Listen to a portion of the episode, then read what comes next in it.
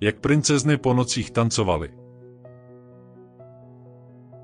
Byl jednou jeden král a ten měl dvanáct dcer, jednu krásnější jak druhou. Princezny měly velkou společnou ložnici, ve které stály postele jedna vedle druhé, a když do nich večer ulehli, zamknul za nimi král dveře na závoru. Ale málo platné. Když ráno dveře zase otevřel, uviděl to, co každý den, hromadu protancovaných střevíčků, a nikdo nevěděl, jak se to mohlo stát. Jednoho dne nechal zoufalý král vyhlásit, že ten, komu se podaří vysvídit, kde princezny v noci tancují. Může si pak vybrat jednu z nich za ženu a po jeho smrti se stane králem, ale kdo by se přihlásil a po tři dny a noci na nic nepřišel, s tím udělají krátký proces.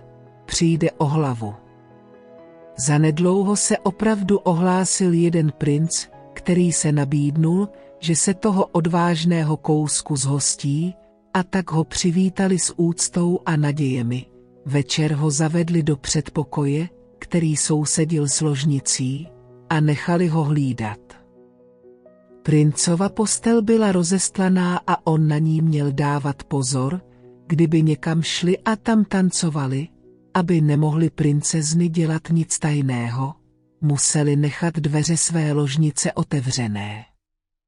Ale jak tak princ ležel v pohodlné posteli a hlídal, po chvíli mu stěžkla víčka, jako by je měl z olova, a usnul, takže, když se ráno probudil, zjistil, že těch dvanáct bylo zase tancovat, protože jejich děravé bodky se na něj smály už od dveří. Druhého a třetího večera se mu nevedlo lépe, tak mu nakonec bez milosti srazili hlavu a domů se nikdy nevrátil. Ani tahle smutná zkušenost neodradila ty další, aby přišli, zkoušeli uhlídat princezny a potom ztratili svůj život. Tu se jednoho dne stalo, že si cestou ke královskému městu vykračoval chudý voják, který už se nehodil ke službě, protože byl zraněný, a tak se vydal domů. Tu potkal nějakou stařenku, která se ho ptala, kam jde. Ani sám dobře nevím, matičko, řekl a v žertu si nasadil, asi na královský hrad. Pohlídat princezny a zjistit, kde protancují bodky, a pak se stanu králem. Ba, ba, taky to není nic těžkého, usmála se stařenka, jen nesmíš pít víno, které ti večer přinesou, a musíš dělat, že tvrdě spíš. Potom mu podala plášť a řekla, když si ho oblékneš, tak budeš neviditelný a můžeš se vydat za princeznami. Dobrá rada nad zlato, to mi na srdce kladla už babička. Řekl si voják, a protože byl od přírody odvážný, vydal se rovnou cestou na zámek a tam se ohlásil jako nápadník. Přijali ho dobře jako ty druhé, dokonce mu dali i královské šaty. Večer ho zavedli do předpokoje a když chtěl jít do postele, přišla nejstarší princezna, v ruce měla pohár vína a že si ho má vypít. Ale voják byl na tento úskok připravený a víno nepozorovaně vylil, pak si lehnul a za malou chvilku začal chrápat, až se okenice otřásaly. Princezny to slyšely, od srdce se smály a ta nejstarší řekla, tento si taky mohl život ušetřit.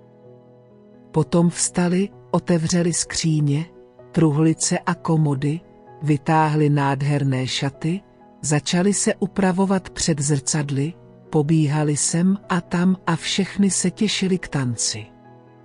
Jen ta nejmladší byla nesvá a řekla, nevím, vy se těšíte, ale mě je dnes tak divně úzko u srdce, určitě se stane nějaké neštěstí.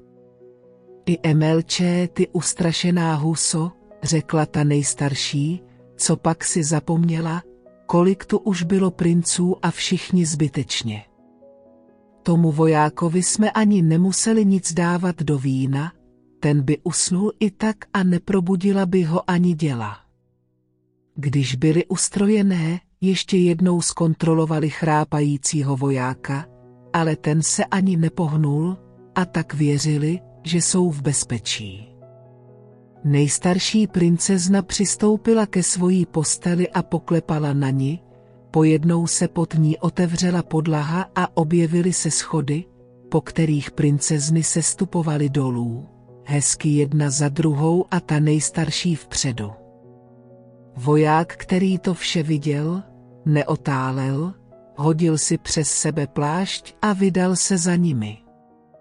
Jak tak spěchal po schodech dolů, přišlápnul té poslední princezně šaty a ona polekaně vykřikla, co je to. Někdo mě drží za šaty. Nebuď husa, okřikla ji opět ta nejstarší, určitě se zachytila za hák. Chodba pokračovala loubím nádherných stromů, jejich šlisty byly ze stříbra a zářily a třpitili se, radost pohledět. Voják si řekl, jeden si utrhneš jako důkaz. A ulomil si větvičku a ta hlasitě zapraskala. Nejmladší princezna vyděšeně zvolala, to je divné. Slyšeli jste to prásknutí? Ale ta nejstarší odsekla, to byly oslavné salvy z radosti, že naše prince brzy vysvobodíme. Dál chodba pokračovala loubím se zlatými listy, až nakonec přišli do míst, kde byly stromy démantové, z obou voják ulomil větvičku, ačkoliv to pokaždé pěkně zapraštělo a nejmladší princezna se úlekem zastavila, ale ta nejstarší zůstala při tom, že to byly salvy z pušek na jejich počest. Pak procesí přišlo k velkému jezeru, na které plavalo dvanáct lodiček, v každé seděl jeden krásný princ, který čekal na svoji princeznu. Dívky hbitě nasedly a voják se přidal k té nejmladší, jejíž společník řekl, nevím, ale loďka je dnes o mnoho těžší, musím veslovat ze všech sil, abychom se hnuli z místa.